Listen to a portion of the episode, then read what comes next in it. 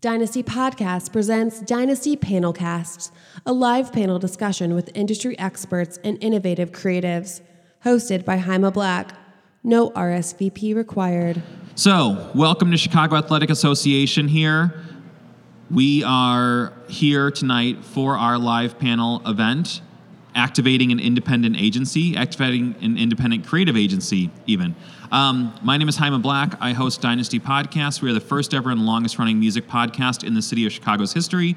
Uh, you can find us online at Dynasty Podcasts with an S at the end.com. More interesting than me, though, we have an incredible panel tonight. Really great speakers. And again, thank you to everybody who's here in the room tonight. So, uh, going down the line, we have uh, Na'el uh, Shehade from KAKE. And again, these are all independent agencies. So, let's give it up. Chris uh, Eichenseer. Am I getting that right? Okay. Uh, from Some Odd Pilot. And Steven Walsh. I know I got that one right. From Lucid Creative Agency. Um, and I know I just introduced you guys, but that's just the very surface level. Uh, let's have each of you guys talk about kind of who you are, what you do, what your role is as a marketer and a creative. Hello, how are you? Uh, my name is Na'el. I am a creative, and I happen to own a creative agency as well. Um, started the agency a couple years ago, uh, focusing more on the music business, and we transformed into focusing more on, on small businesses and big businesses. And I'm in the music business as well. I'm in a band called Drama, and I'm an entrepreneur. I own other businesses, and my my creative uh, um, agency services my businesses as well, so they work hand in hand. So that's essentially what what the vision was to open up agency, open up a business, and have my businesses work with my agency, and that's that's basically it. There's more detail, but you know. Um, and yeah, I'm Steven Walsh again. I started my company, Lucid Creative Agency, about three years ago. We actually acquired a sole proprietorship, and that's really how we got our adventure started. So I had a, uh, a best friend from high school who was in the realm of music journalism. Um, he was getting some some work all independently. Started off doing a lot of music videos, a lot of coverage for events and concerts and I had more of a business background, so I jumped on board, and with another individual, we started a company uh, with the gear of, of branding businesses, both small and large, and then putting emphasis not only on music but education. Um, so started off doing a few smaller independent businesses, and since then we've uh, we've grown to a nice uh, array of nonprofits, education organizations, um, some bigger brands, some more well known brands, and still working with our original base of small businesses. Yeah, and um, I'm Chris Eichenseer. Uh, I'm the creative director and the founder of Some Odd Pilot. Uh, Some Odd Pilot started as a record label actually in 1999. Uh, I was, I've always been in bands as well, so that's kind of the common theme here, I guess yeah, and that, that grew out of that into um, a bigger agency with uh, clients like Patagonia, Saucony, Second City, a lot of outdoor apparel brands, uh, uh, very brands that are very conscious about their about culture and design. We branded Pitchfork back in 2004, and that kind of opened the door from doing a bunch of album covers and posters to working with uh, with bigger companies. And you know, I, th- I think you guys have started to answer this already. But if if somebody asked what is the specialty of your agency? How would you guys each kind of define your point of differentiation or what you're best at? Um, I think what we like to brand ourselves as as a bridge between business, education, and creativity. Uh, we're a really young organization. Um, average age of our team is about 26, um, and we're very diverse. So a lot of our market, a lot of our marketing and branding is the fact that we come from very different walks of life. Um, and we're really trying to, to bring our creative ideas to life through strategic execution. Um, yeah, some odd pilot. Uh, I would say our specialty really is uh, being really sensitive to cultural arenas and trying to put our brands into um, a place of cultural significance and really kind of having a, a more generous relationship with an audience or a consumer I think a lot of it comes from our background in music and just kind of understanding that uh, in order to really have a relationship with an audience, you need to be generous, and there needs to be a lot of give and take. And I think that's an important part of the modern landscape for brands? I wanted to bring high level design to small mom and pop shops. Um, I feel like a lot of mom and pop shops don't have designers that they can rely on or have the high level quality. My thing, my my vision is is and still is it's almost like that H and R block feel like you can get your stuff done correctly and get it done right, but like on the design side. So I mean, like we design people, we we design with like Comcast. I design for like the Tribune. We do social media management. So basically, like having like that high level young creative, like everyone under everyone in my company is under the age of 26. So that's like I aim for that. So I'm always looking to like educate, mentor, push, push that level of design, you know, um, but still operate independently because my clients like to call me like directly. There's no like, hey, John's gonna call you, but no, it's like you're gonna call my my phone and you're gonna get me on the line, or you're gonna get the president of the company, which is right here. Um, she would basically answer the phone or whatever it is, but it's direct connection. So high level design, direct connect. There's no big corporation, so that's how we have to operate. So. So for each of you, how did you? And again, I think we've we've touched on this a little bit, but like, how did each of you really start taking those initial steps to actually building your own business? Because that's an enormous undertaking. So how did that idea come together, and then what were the actual initial steps that had to happen to make this a reality? When you start a business, I mean, essentially it's, it's scary, but the scariest part is just actually doing it, you know. And then after that, I mean, you're gonna. Can we swear here or no? Yeah, okay, yeah, so like you can fuck up, you can do, you know, things that like are not gonna be right, but the whole thing is about just keep going, pushing, making things happen. I mean, I own, I have 38 employees. I own five businesses, so it's it's just you just have to do it. You're gonna fail. You're gonna screw up. It's it's a part of the process, but it's about just pushing, doing it. Once you do it, like we just opened up a business for this guy in California. It's zero restaurant um, experience, but he was willing to do whatever it takes. If you're willing, you're gonna make it happen. I, I can't see anyone really failing if you just want to do what you want to do. You know, I- if you want to make it happen, you're gonna make it happen in the day. So that's essentially what, what it really is. Like when I opened my businesses, I was I started a restaurant business like six years ago, and didn't know anything, but I figured it out. I stayed there. I, I, I put the hours in. Um, I did whatever it took. And if you if if you have that mentality of keeping it like, well, I'll do whatever it takes to make sure that this is gonna work, it's gonna work. You know, you can't think about the failures as much as as the wins. So like I think about the wins always, like what do I have to do to make this work? How am I gonna evolve? Who am I gonna hire? But I go through problems every day with employment or whatever it is, but your problems come, come last and their problems come first. So like I'll have the worst day of my life. I have to like I I have to walk in and be like, oh, how's, how's everybody doing? What's what's going on? You know, because you have to have that that passion and mentality and that drive to push everyone else to make sure that, that they're able to do the best job that they can do at the agency as well, or whatever that you're doing. You know. Well, and just to just to kind of touch on that for a second, like if you're in charge of a team and you're heading up a concept, they're definitely looking at you. So even if you are having a bad day, Yeah. they need to see your example of being like, "Hey, we're getting this done. This is happening." Otherwise, But but you but you'd be surprised. I'm still learning this too, so it's it's an everyday thing. Um, it's just like be able to separate those two things. I'm getting better at it every single day, but separation is key. And when you're an entrepreneur, you are not allowed to have feelings. You're not allowed to have issues. I mean, they, they might disagree with me, but that's fine. But I I personally think that you cannot have you can't really have an e- you can't really have anything kind of going on. It's really about your squad and your team and your clients. They're number one, you come number two. So yeah. Yeah, I would I would totally agree with that. Um, I'm glad you guys agree. yeah, I mean, it, when I, I think we something in common we all have is starting pretty young at this. I was 25 when I started Some Odd Pilot, but I'm now the old man up here.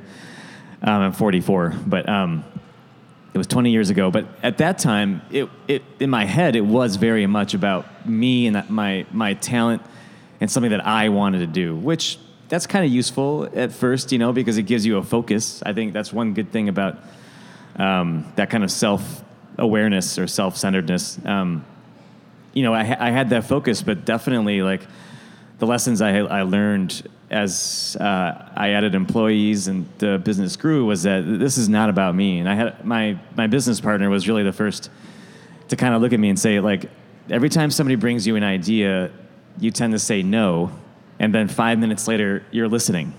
Why don't you just start listening from the beginning and skip the no part? And it was a, it was a big moment for me to to kind of grasp this idea. Um, the skills that kind of helped me define what I do and who I am, that's fine, but that's not going to be the same skills that are required to lead a bigger group of people. 100%. You know, you need that selflessness. You need, you should, you, you are in service. Like, you know, they, they say you serve, serving is a privilege. And so, or, um, and, and leading is a privilege. So if you are in charge, you, you're supposed to eat last. I think that's like kind of a army, Yes. the army rule. 100%. Yeah.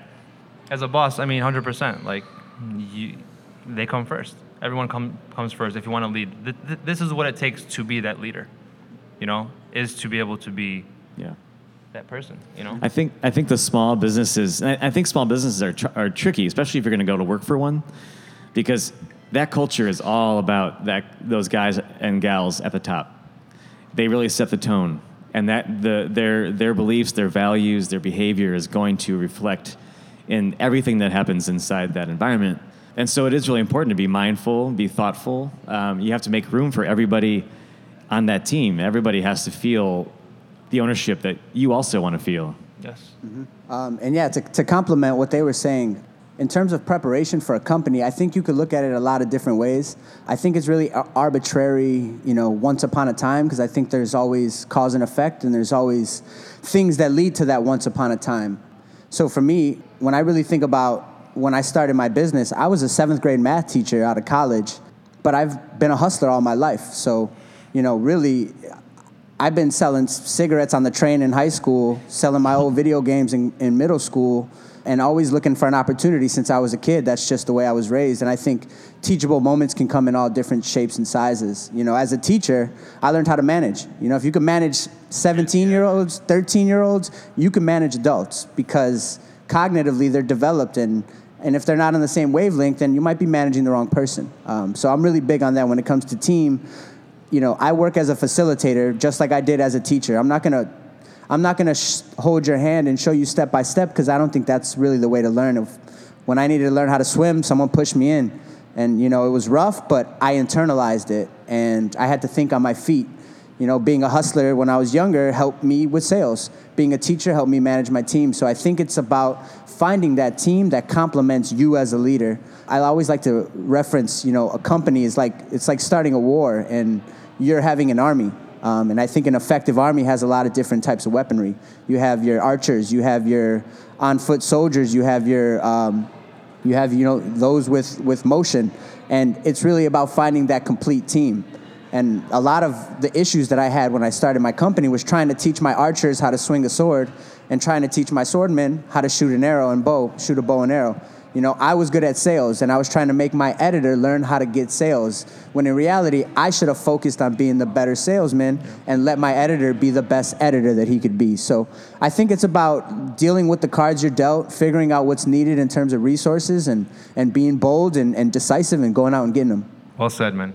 For you guys now, what are some of the skill sets, and even when you started, what are some of the skill sets that you found to be really necessary to to operate your own agency and and to be able to activate a campaign and, and be in charge of people? Like, what do you need to have? Passion. I think that's the biggest thing. If I'm willing to work with you, if you're willing to work with me, and willing to really do whatever it takes, because I was an intern at one point and I did the bullshit work and I've been ripped off before and I've done things and you know and if you're passionate and you you you don't get jaded by you know if someone says no to you, you figure out a way for them to say yes or on to the next person or whatever it is. But passion is the most important thing. If you're passionate, you are going to win in life, 1000%. Also, I think uh, being dynamic. I think when you start an organization, you you know, unless you have the resources fully at your hand, which you know I, I haven't heard that often. Um, you know, you got to work with what you have. I had a team of highly skilled photographers, so I used ph- photo as my entry into the business. And from there, I was able to meet other individuals that complemented our services, tap into those, Um, but I think it's it's having preparation and and also knowing when to say no. Really thinking about what is the best what is the best move for your company and trying to make sure you stay focused on making that move happen. There's going to be other moves, there's going to be other opportunities, but time is something that you can't waste. And, and if you live each day to the fullest and you really uh, use your resources to the fullest, things happen quicker. Geez, um, I would say like letting your freak flag fly is a big one. You know, like whatever it is that that weird stuff that you're into or that that passion that you have. I think it, it is about passion because, like what you know, you harness that. Like whatever your interests are, you you go with that. If you're, you know, you, I was in the bands, so I wanted to work on music. Music was my passion, and I and through that, I had no idea that. Um, global brands wanted to talk to the same people that musicians talk to and it came like a complete surprise but because I, I, had my head down working on music industry work for the first five or six years that i was in business and yeah i think having that point of view you know, really having that, um, having empathy and being a good listener. So whether it's a client or whether it's the audience that you're trying to make work for, you have to treat these people with the same, the same interest and the same empathy that you would have for anyone else in your life. And you want to, you got to give them something that's meaningful. And that a lot of that is driven by, by passion and just by listening and seeking to understand. Yeah. Well, and something interesting that I'm hearing uh, kind of again and again, and Steven, you really vocalized it, is that, you know, you start out with your photo skills, right? Like, that was what you had at your disposal. And I feel like there's a lot of value in that because I think anyone in the room might think, like, well, I don't know if I could build my own agency or my own brand or my own company. I only know how to do design, or I only know how to do music work, or I only know how to do video work, I only know how to do one thing. But is that enough to just be good at your specific skill set and then build around that? You just have to know how to bullshit. Well, yeah, I, okay. you, have to, you have to learn quick. You know, I think I, I started also with the um, as a photographer, and uh, I wanted to make album covers, and I realized I couldn't just take a picture; that I had to lay something out as well. And I, I didn't see a difference between taking a picture and graphic design. I still don't. And I didn't see a difference between doing that and making a music video, directing a music video. I didn't see a difference between doing that and designing a website.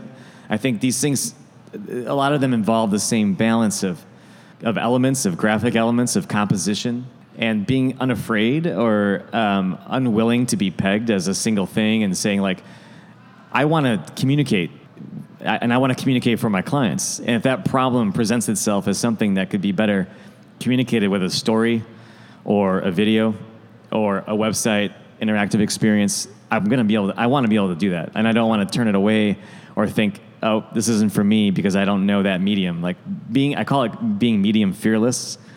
It's kind of a thing. Like just, uh, it doesn't really matter what the medium is. Let's let's figure out the best way to tell the story.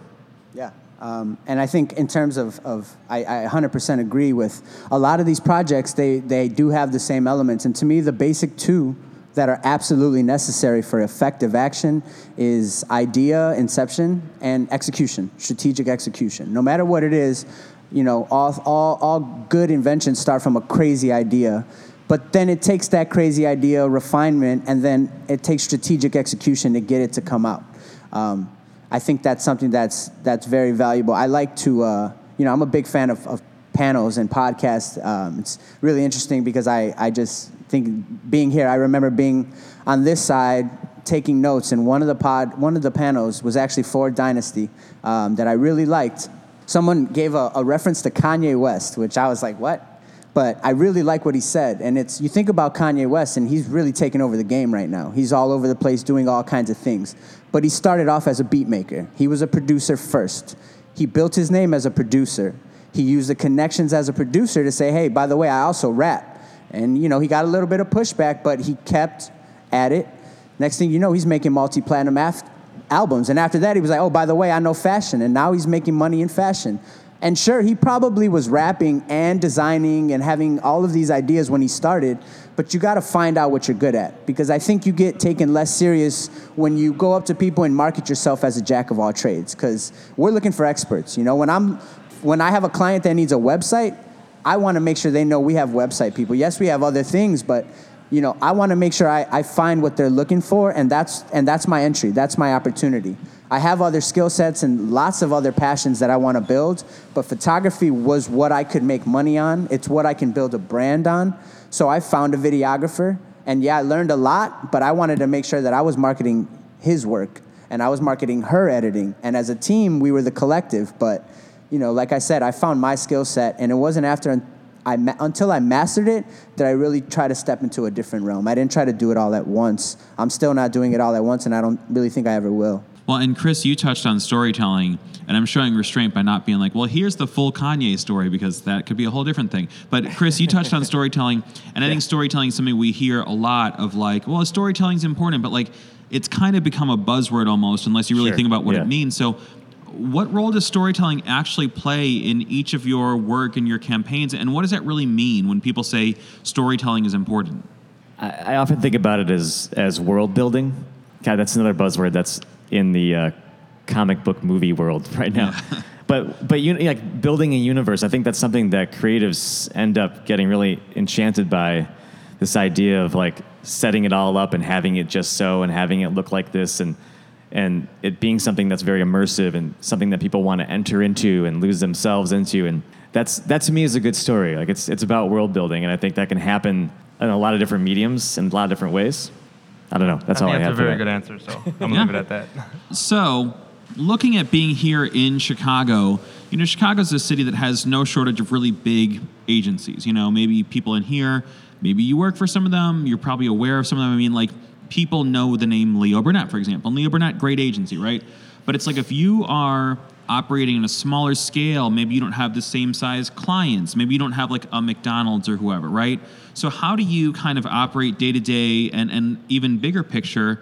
and stay competitive in a city that also has some of these really larger agencies? Like, what do you guys bring to the table that uh, you know that helps you stand out when there's kind of the bigger fish in the market? To mix metaphors.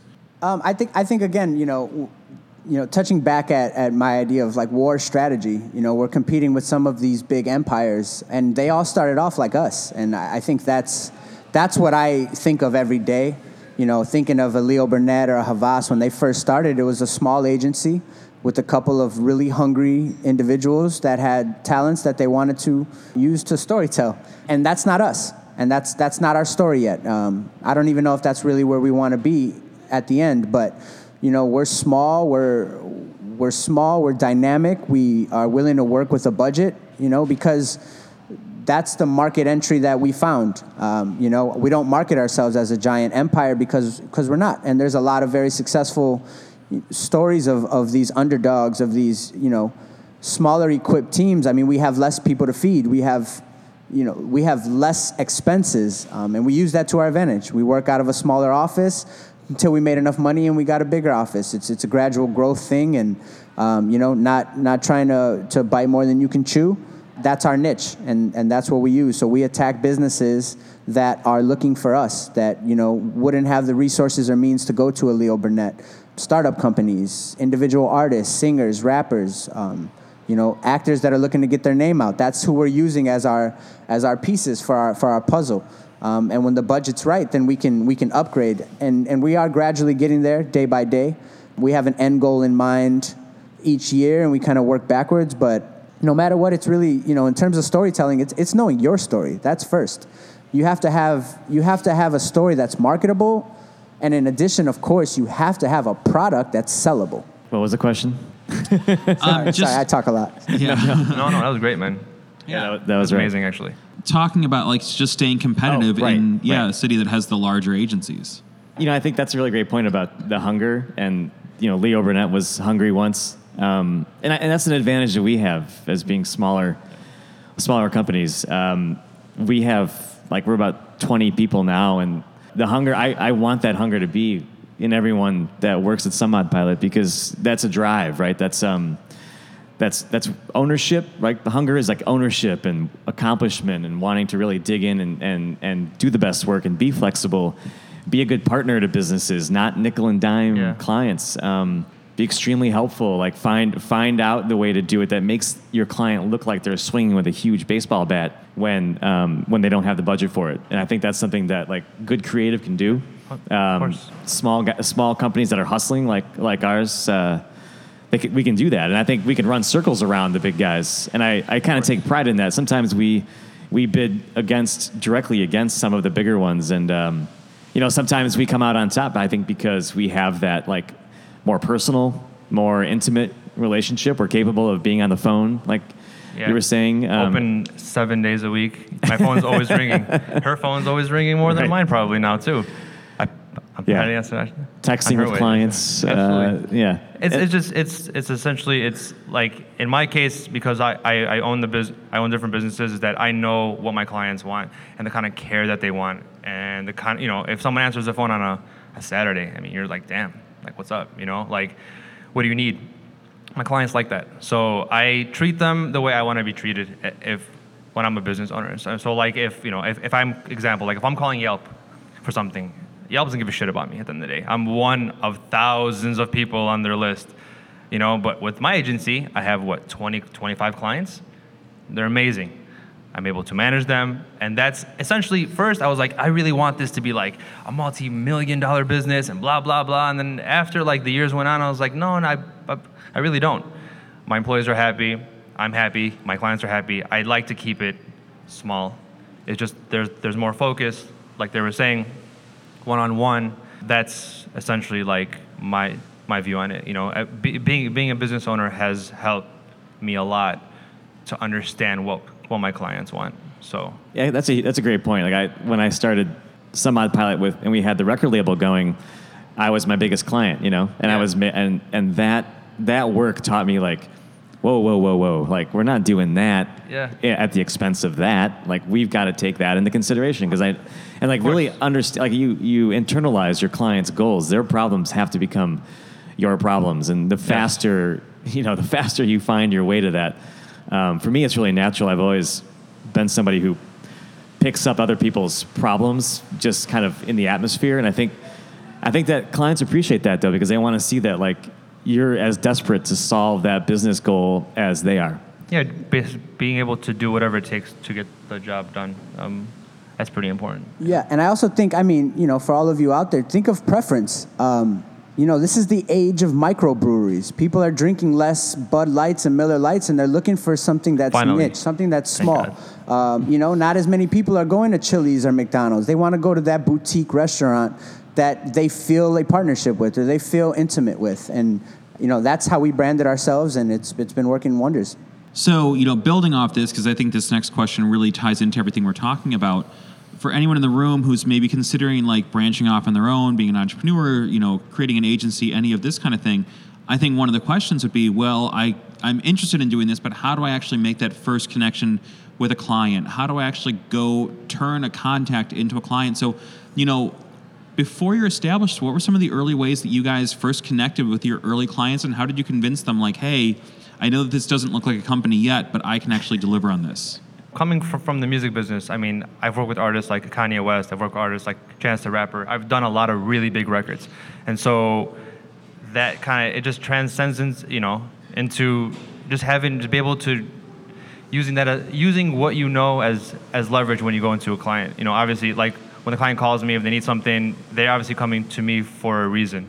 So there's, you know, they're gonna listen. They're gonna be like open, open ears. It just my with me, just my experience has has helped me gain a client based on what I've done. So all those like long nights of working, you know, with whoever artist or whatever I was doing and, traveling and doing like whatever it takes, that's what kind of got me to where I am right now at, at this point. Sorry for the short answer, but No, I don't know how to answer that better than that. So Yeah, I, I mean to complement that, yeah, it's it's using what you have. Um, you know, my initial clients were ex-girlfriends, friends from high school. you got to make it work. You know, I, I got you got to get in where you fit in, and that's just how I was always raised. And uh, you know, and I wasn't ashamed about it. I, I, I used who I knew because that's what I spent time building my network. Um, and yeah, they were just contacts, but you know, you got to learn when to turn it off. A lot of my team are, are my friends, and it's just knowing when to get business. And hey, I want to talk to you about your business. I want to help your business grow. These are some of the ideas that I have. I'd love to sit down and, and really see if we can build a game plan for this. And you know, you got to be and take yourself serious because if, who else is going to take you serious if you don't? Um, and you know, that's just how we started. I went to grad school for education, so I attacked the education market. Um, you know, there are lots of other things I want to do, but this is what I know. This is my world. I'm just a Yeah. kid who grew up from South Chicago, so I went for South Chicago brands, and Yeah. from there I got to different areas of the city, different areas of the world, and it, it's just, you know, you work with the cards you have, and like I said, you try to find another deck to, to get you in a better, more opportune position. And also, uh, one thing is about it's about elevating the um, your people around you. So all my employees, I push them. I tell them that they're amazing every single day. I want them to be the best. I want them to, to be better than me, you know, and make more money and do and just do better always. So I'm always pushing to make them better. Whatever I can do to help them, because essentially it helps you. I mean, it's you know that's how it is. So if they're gonna do better, you're gonna do even better than that too as well. So it's just about building your building your employees. The most important thing is you have to take care of your employees, one thousand percent. Before you take care of anybody else, you have to take care of your employees. Your team is everything. So I will give them whatever they want. You know, anything that they need. Like we do a thing where we every year we go on a vacation. So we go to Palm Springs, which we're gonna supposed to be going soon. um, so it's like one of those it's just team building. It just it's more than about the business. It's about bonding, understanding each other, um, elevating each other, being positive. You know, every every negative, there's a positive side to it. You can look at things in two different ways and everything. Any problem that you've ever had, there's two ways of looking at it. So, like when a client's upset about something, which we've all had issues before, where they piss off about like this, you guys fucked this up or whatever it is. But there's two ways of looking at it. So that's kind of like what I try to like teach them is that, Yeah.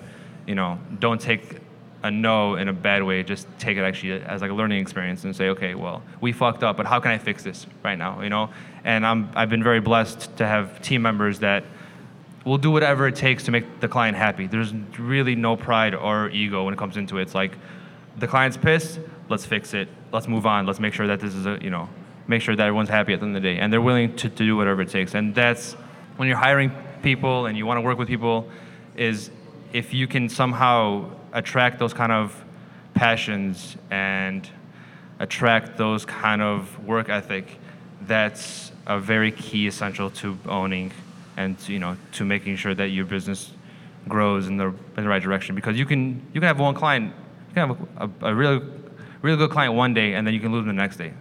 I mean, this is just essentially how the business is. So you have to take every client like it's your last fucking client, and take care of them and do whatever it takes to make sure they're happy within reason, obviously, you know. But yeah.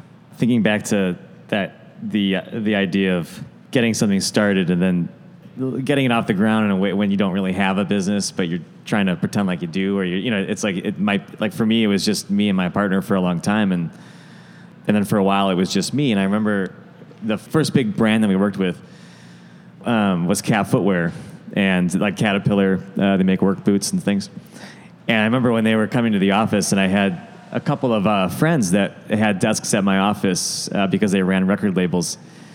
And uh, you know, sure enough, I was like, "Okay, you guys, like, sh- show up at eight thirty tomorrow, please, please, please, and just sit at your desk and be busy." Look busy. Yeah. So it just looks like it's more than me and this other guy. And then I remember too, I had like one week before that meeting was going to happen, and I knew we weren't going to get the project unless they came out and saw that you know we looked like a real company. And uh, I had to like completely do a makeover on the space. I had to knock down a wall and like paint another wall and like buy a bunch of furniture and all that kind of stuff and do it in a week because the meeting was happening and I wasn't going to be standing around in this like dirty loft space that uh, that we were sitting in. And I think you know I I think that's that's I think what you guys are saying is totally right. Like all of that basically stems from like everyone sitting in some kind of atmosphere, some kind of social uh, stratosphere uh, of some kind. And whether it's music or it's sports or whatever, whatever it might be for you, like that passion is going to lead to um, the people that you know and the things that you, the opportunities that are going to be around you, like whether it's ex girlfriends or uh, or or whatnot. Um, you you start with what you know, and uh, you know the, it, you're you're you're naturally dedicated to that thing, and you're going to be there for that thing. You're going to be you're going to show up to be the guy that that someone's looking for to get the job done. Uh, in short, fake it till you make it. Yeah, exactly. That's the long way of saying. yeah. So we're gonna do a couple more questions. Then I know, like, I'm sure people in the audience, uh, and wow, there's an awesome crowd here tonight. Legitimately, thank you guys again all for being here. I love this, um, and I'm, I'm sure the panelists really appreciate it. So I want to get to your questions so you're able to connect with our awesome speakers up here. But kind of going through these last few questions, you know, we talked a lot about how to connect with clients. How do you connect with an audience when you are an independent agency? Like, how do you build that audience? What channels are you using to reach them, and, and how do you engage with you know the people you need to see your work? That's a good question. Yeah. Should I take it? You want, Steven? You go. No, you go. yeah, I think it goes back to knowing your story. Um, because at the end of the day, you know, going back to the to the hot word, when you're speaking to an audience, when you're speaking to one person, you know, you you need to have a compelling story, and and that's that's important because that's how people remember you. In addition to the work that you have, you have to be able to relay what makes you you, and a lot of people forget that. Uh, they'll either come in and have a story without the brand, without the work, or they'll have the work and they won't know how to tell that story. So, whenever I'm talking with an audience or when I was speaking to students in a class, you know, you got to hook them. You got to make sure that you're interesting, you're engaging, you're compelling. You know, look them in the eye. Make sure that their movement is receptive and open. And if it's not, then maybe they're not they're not paying too much attention and maybe it's because you don't have something that's worth paying attention so you know before you get started slow down and just reflect on what makes you unique um, because if you don't have a unique story it's really hard to be compelling Well said. Well said. Yeah, definitely. Yeah, I mean, I, I think connecting to an audience is about going back to your passions and being true to who you are. And I think, like, for, for us, um, a big move that we made in that direction about seven years ago was opening up an art gallery within our own space. And it's called Public Works. And the idea behind it was, you know, we knew all these, these folks who were making um, really great work for skateboards, skateboard graphics, or album covers, or some kind of like, or, or rock posters. Um, some kind of like commercialized version of their art was a big part of culture. And a lot of these people are extremely talented artists. And so we, we opened the gallery with the intent on putting people like Sonnenzimmer and Cody Hudson and Andy Mueller. And I ended up asking uh, my childhood hero, Storm Thorgerson, of a design studio called Hipgnosis. If you you know his work because he designed the Dark Side of the Moon album cover. Nice. And a little Houses of indie the record. Holy. What's that? Just a little indie record. Just a little record. yeah. And he's probably des- worked on roughly four to 500 of like the world's most popular albums. And he was at the end of his life, which of course I didn't know at the time. And I asked him if he wanted to do a show at Public Works. Um, and he flew out from London in a, uh, and, and directed the show, hung it himself, and all from a wheelchair while undergoing chemotherapy. And it was an inspiration. I mean, he's always been an inspiration to me. He, he was he's a feisty old man, that's for sure. And he, he, was, he had my entire office running around doing errands for him within five minutes of being there because this is a guy who moves mountains. I mean, he, uh, if you've ever seen that Pink Floyd album cover where there's 700 hospital beds on a beach in England, like this is the kind of guy that gets that kind of work done. But yeah, like that that can, that brings people into our to our space that allows us to um, give something to the community and like and have something someone like Storm Thorgerson or have somebody um, an up and up and coming artist uh, have a show there and really connect with a bigger community and and I, I want Someoddpilot to mean more than hey you know we can do this service for you or hey we you know that's not the way I want to live my entire life. I mean, I think that's a, that's a valuable experience as well. But I also think like having something to offer beyond that is really important. Cool. So let's do these next two kind of like lightning round, and then we'll get to questions. Um, you know, something we haven't talked about as much is social media, and I mean, there's a, there's a billion discussions about social media, but how important is social media, and when is it important, and when isn't it important? Because I think we're very much in a world now where, like, for a lot of people, the only metric that they're concerned with is your Instagram numbers or whatever. So, when is that helpful and important, and then when is it actually not relevant to the conversation? I can answer. I mean, I can answer a portion of that question. Uh, social media is fucking evil, man. It's it's like you need it, but then it's like you was the only don't. At, at the same time, it's. I mean, all of our clients use it. It's very helpful. It's very important, but you can build without it, depending on your product and your brand and what you have to offer. Having a lot of followers essentially does not mean anything, in my opinion. Doesn't mean shit. You can have a million followers. You can have 5,000, you can have 200. I mean, I know people who have 200, fo- 200 followers and they're running an amazing company and they're making millions of dollars. And I know people who have a million followers and are a fucking joke, in my opinion. You know, but it doesn't really mean anything. It's about your product. It's about the quality of your product. If your product is good, it's going to see light. If it sucks, it fucking sucks. And I had a client the other day. He was having a hard time selling one of his products, and he's kind of trying to blame it on the photography. And I was like, Nah, bro, it's, it's your fucking product. It sucks. I said in, in, a nicer way, obviously, but I was thinking this in my head. Um, his his product wasn't good, and so, so and he wanted and he wasn't getting the clicks. And he's like, well, when I put this photo up, it gets a lot of clicks. I was like, because there's a there's a human in it. Sometimes it needs to have that human like interaction. But in his case, you know, the the product wasn't good. But the point of it is that social media is important, but at the same time, it is not. It all depends on the product and what you're pushing. If people like it, they're gonna click. If they don't like it, they're not gonna click. So that's you can throw as much money as you want at it, and throwing money at something is not the answer. Not always the answer. Sometimes it can be, but for the most part, it, it really isn't. Money does not save everything. It saves maybe like 10% or 20% of the thing. But I think for the for the majority, it doesn't. It if you have a good product, it will see light. So nice. Social media. Uh, social media for me is, is it's tough. Um, I I don't know. I feel overwhelmed by it personally. Um, it's not something I've ever been able to keep up with, and so if somebody checked my numbers, they're not looking good.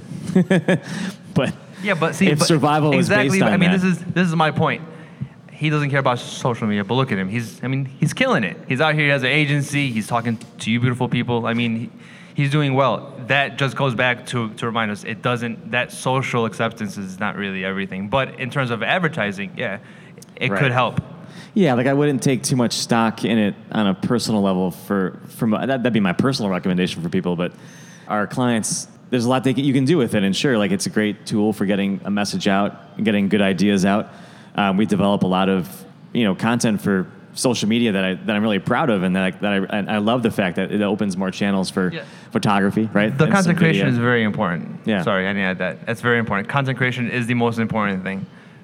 Sorry, go ahead. no, no, yeah, it's it's and, and yeah, content creation is is is key because you're it gives you a vehicle for for building that world and for expanding uh, on your storytelling. But yeah, I just I wouldn't put too much stock in the measurement of all of that, and I I, I think you know brands can use that as a way to be motivated, but I think ultimately it's about.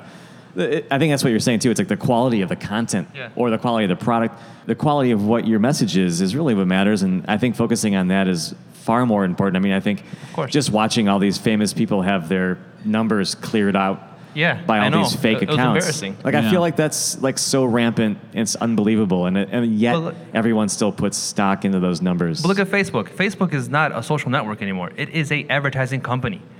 They you have to pay money to get your shit seen. I Hello. paid.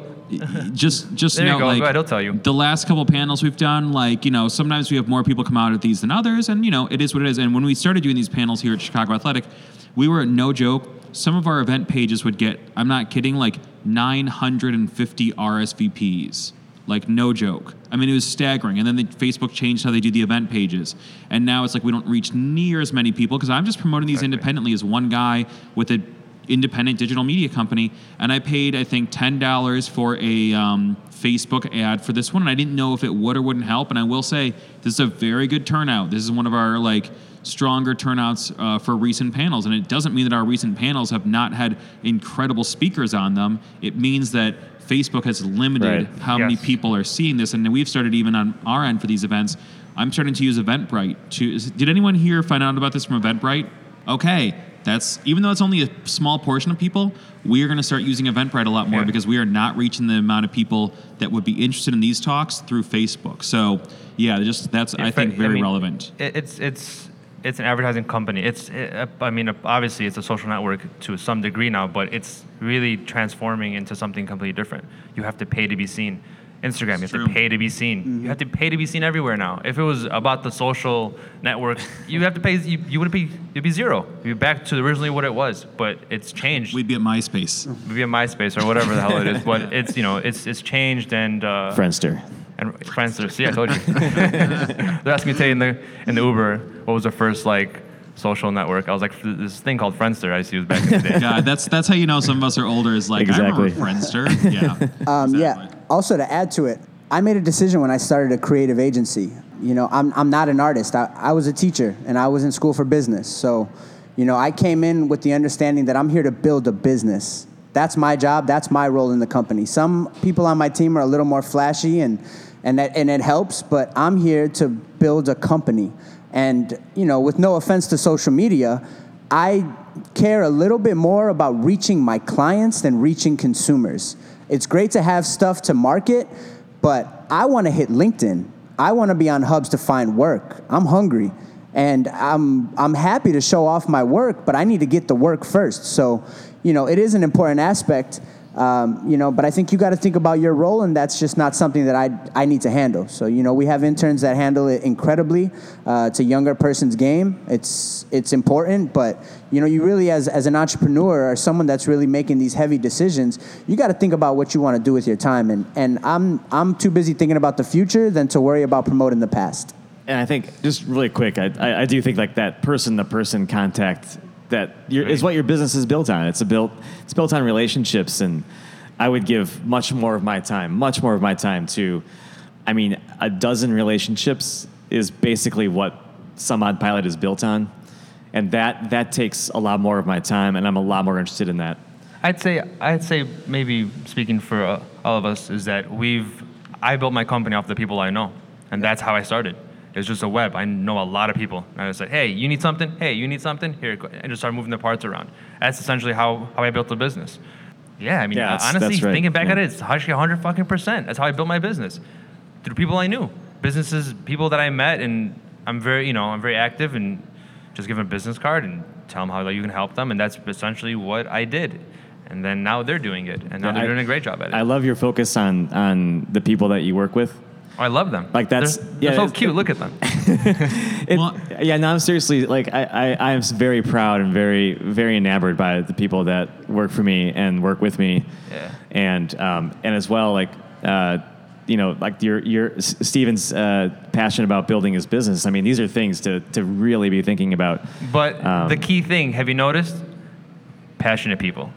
Yeah. We're all very passionate about whatever it is that we're talking about. Building a business, social media, whatever it is, you know?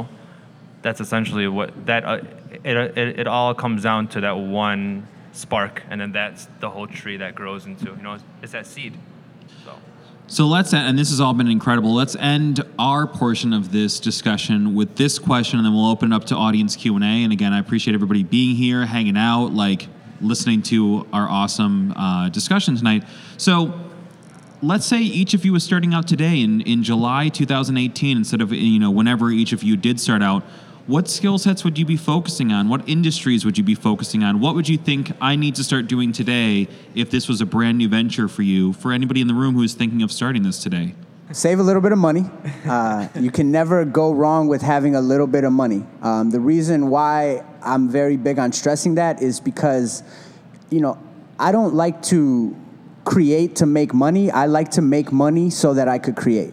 So one big thing that changed because the start of my business, and I don't know if I can speak for many others, but I was broke. I mean, I, I thought I saved up enough, and I didn't, and I don't think you ever could. You know, double, triple what you think you should save up and get there. Um, and then once I started making money on the side, you know, I got people on my team that were doing Uber, some that were babysitting. I was tutoring. I was just doing what I had to do so that I wasn't thinking about money all the time and I was focusing on what I really want to do, reaching those brands. In addition to that, I think you really got to think about your team. If you can do it all, do it all. If there's someone on your team that does exactly what you do, do you really need them? And that's something to ask them as well. Do they really need you? Um, I'm a big fan of having three elements. You need somebody that can connect with people, you need somebody that can sell, and you need somebody that's an expert at making. And with those three, you have what you need to give out an effective product, sell it, and then get more people to buy in. God, that was really good. What were those Yeah, three man, that was things? great, dude. What were Yeah. those three So things? now- Now, read, a, read a little Malcolm Gladwell. It helps a lot. once were those three things, though? Um, you got to have someone that's an expert with people. You have to have someone that's an expert with product, and you got to have somebody that can sell. Did you make that up yourself? That's pretty good. No, I just read a lot. Fucking amazing, man. I like that. Thank you. Yeah. Steal wisely, though. Yes. Yeah, that's really good. Yeah. Yeah, I, I think that those humble origins are important. I mean, I, it's it, it it's almost goes without saying, but I mean, I had I, I owned nothing, and I, I I lived. I had roommates for way too long into my thirties. I didn't want to be beholden to money. I wanted to be beholden to the the work that I wanted to be doing. Um, Making good stuff. and th- that was prioritized, you know. And like my office space was cheap. Everything was just. I, I didn't. I didn't want to be flashy. I didn't own a car. Um, and that, that gave me the freedom to stay laser focused on like doing the kind of work that I was passionate about doing. Um, you know, I started when I started the music when it, when when we were doing a lot of music work, music clients. Um, not a lot of money in that. I'll just give you a tip there, like very little money in that, and that's passion, right? Okay, but then you know we would get jobs from agencies that were a bit more corporate, and my my dad would always say, "Well, why aren't you putting that on the website? Like, how come you're not advertising that work you did with BP or IBM or Coca Cola?" And I'm like, "Well, a of all, it's not really my work. It was you know spinning out from an agency, but but that's not what I want to build my business into." So I'm going to keep it on this narrow focus. And it did make me, I mean, I definitely did not make as many probably um, big clients early on as I could have, but it was really important to me to have that focus and to maintain that. And I think, you know, being conservative about money, like keeping things within a narrow scope, like allowed me the freedom to really pursue my focus. I will say this, just building on that for a second, because I also do a lot of independent creative work and I'm a creator. And I say that because on this topic of money, refurbished Macs, that's the way to go. Same or here, yeah. buying stuff off just bought one. Craigslist, buying stuff secondhand, downloading a free trial of a software, you know, seeing if there's a university where you can rent something. There's a lot of options where it's like you don't have to just go buy like the most expensive iMac and the most expensive camera on the market, and if you can't afford that, you can't create. There's a lot of options out there where you can like, you know, rent, trial, um, you know, you get the Yeah. refurbished version of something, and it's like it'll work. Just this laptop that I have done about 700 podcasts on over the last 13. Uh, like I've had this for like the last six or seven years. This is a refurbished laptop, and it has produced honestly at least 500 of my last 800 podcasts. So don't Yeah, we- spend more money than you need to. we always had like these really and that's and you can turn that into an advantage i mean we had these really like um, broken down artist spaces for our first two offices and i, I, I fucking love them. Um, and they had character like and that's something that i wasn't actually our current office has more character than it does polish. And i i embrace that and it becomes part of who you are and like i think i don't think there's anything wrong with like turning something that isn't like traditionally polished and awesome in everyone else's book. Like that might be for me you know Yeah, I mean, um, being being a cheap ass is is pretty important. Honestly, really is. You have to cut corners. Any business that I have, I, I, I try to save and maneuver without making it look like I'm maneuvered. You know, like you would have never known that this Mac was uh, was refurbished. You know, it looks great. You know, Yeah. it's it's really about just making it work. Um, that's how I was able to stay alive. Honestly, is to be able to cut corners. I have restaurants, and the restaurant business will teach you a lot about being cheap and maneuvering around stuff. You know, um, the biggest issue in the restaurant business is the food cost, and it's the food waste, and how to turn that waste into profit. Um, and that's something that a lot of people. That's why a lot of a lot of businesses fail and the restaurant business fail is because they don't know how to make that trash into into money. You know, make it into employee food. Just an example, like if you're cutting meats or whatever it is, like you, you can save a portion of that meat and make it into soup, and if your employees or free or make like a free or you know make it like a special of the day, whatever it may be. But I'm just saying, being uh, Frugal. Frugal. Frugal, yeah, thank you. Being frugal is is is important on any level. You can be a multi. Have you noticed a lot of the rich people are very uh, cheap? Have you guys noticed A lot of the people no? who stay rich.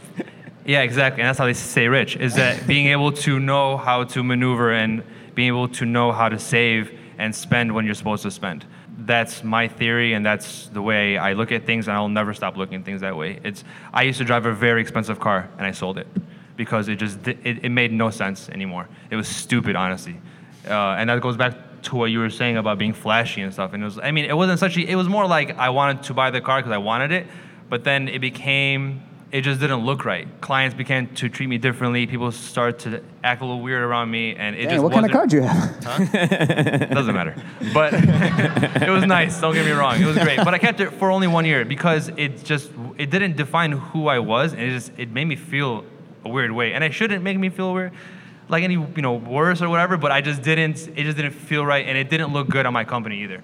Like I shouldn't be driving whatever car I was driving, and have them not that. drive nice cars as well. Like their reflection, like we are reflection on each other, you know. So like with all the employees, and it just doesn't it doesn't look right when your boss is driving up in a nice ass car and you're driving away in a Honda, which was what I have now. I have a Honda, which is great. I love it.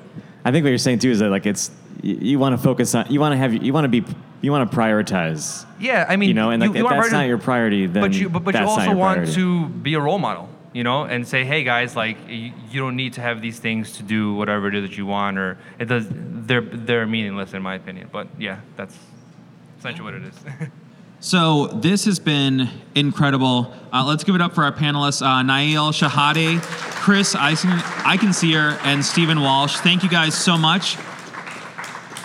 We are going to open it up to Q&A here in just a moment. And thank you guys all for being such an awesome audience. You've been listening to a production of Dynasty Podcasts. Find more Dynasty Podcasts at dynastypodcast.com. For the dynamic dynasty, Dynasty Descend.